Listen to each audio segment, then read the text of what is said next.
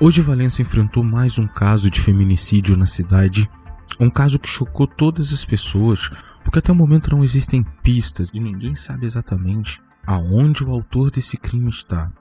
A notícia saiu no perfil Plantão de Notícias do Facebook e diz mais ou menos assim: Mulher é encontrada morta com requintes de crueldade em sua residência. Valença. Marilene Narciso de Oliveira, de 53 anos, que estava desaparecida desde domingo, dia 3 do 7 pela manhã, foi encontrada morta dentro da sua casa no final da noite da segunda-feira, dia 5 do 7, na estrada Figueira, no bairro de Santa Inácia. A polícia militar foi acionada e, ao chegar, teve a autorização para entrar na residência, onde a vítima foi encontrada em meio a uma poça de sangue.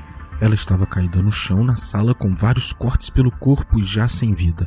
O marido da vítima de 57 anos, que estava desaparecido, não foi encontrado, assim como sua moto. O perito da Polícia Civil esteve no local e apreendeu nas proximidades do corpo da vítima duas facas, um celular, um short e uma blusa com vestígios de sangue. Ela também pode ter recebido tijoladas.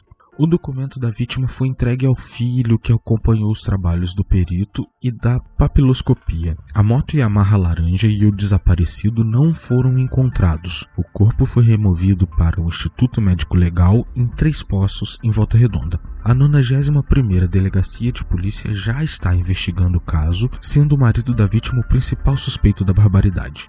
No local compareceram o sargento Fernando e cabo S. Alves. O povo valenciano lamenta o ocorrido, deseja força à família da vítima e que o verdadeiro culpado seja realmente encontrado e punido.